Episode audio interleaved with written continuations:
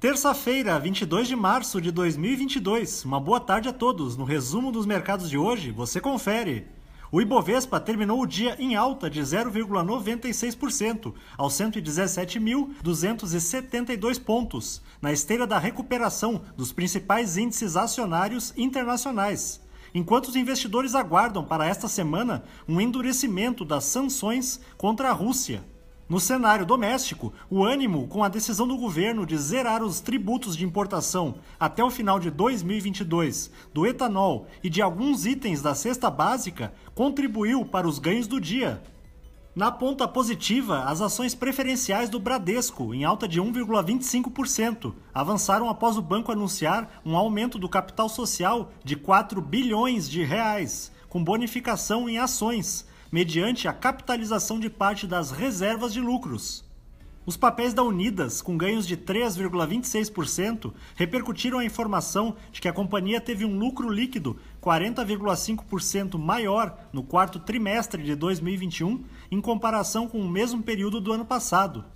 Na ponta negativa, as ações da Vale, em baixa de 2,24%, acompanharam o recuo dos preços internacionais do minério de ferro, que caíram por conta do acirramento das medidas de contenção de um novo surto de Covid-19 na China. O dólar à vista, às 17 horas, estava cotado a R$ 4,92, em queda de 0,59%. Já no exterior, as bolsas asiáticas fecharam majoritariamente em alta, com destaque para os ganhos dos papéis da gigante do comércio eletrônico Alibaba, que ampliou seu programa de recompra de ações para até 25 bilhões de dólares. No Japão, o índice Nikkei avançou 1,48%. Na China, o índice Xangai Composto subiu 0,19%. Os mercados na Europa encerraram em alta, repercutindo o discurso de ontem do presidente do Banco Central dos Estados Unidos, de que não deve haver melhora no cenário da inflação no curto prazo, mas que uma recessão é improvável. O índice Eurostock 600 teve ganho de 0,85%.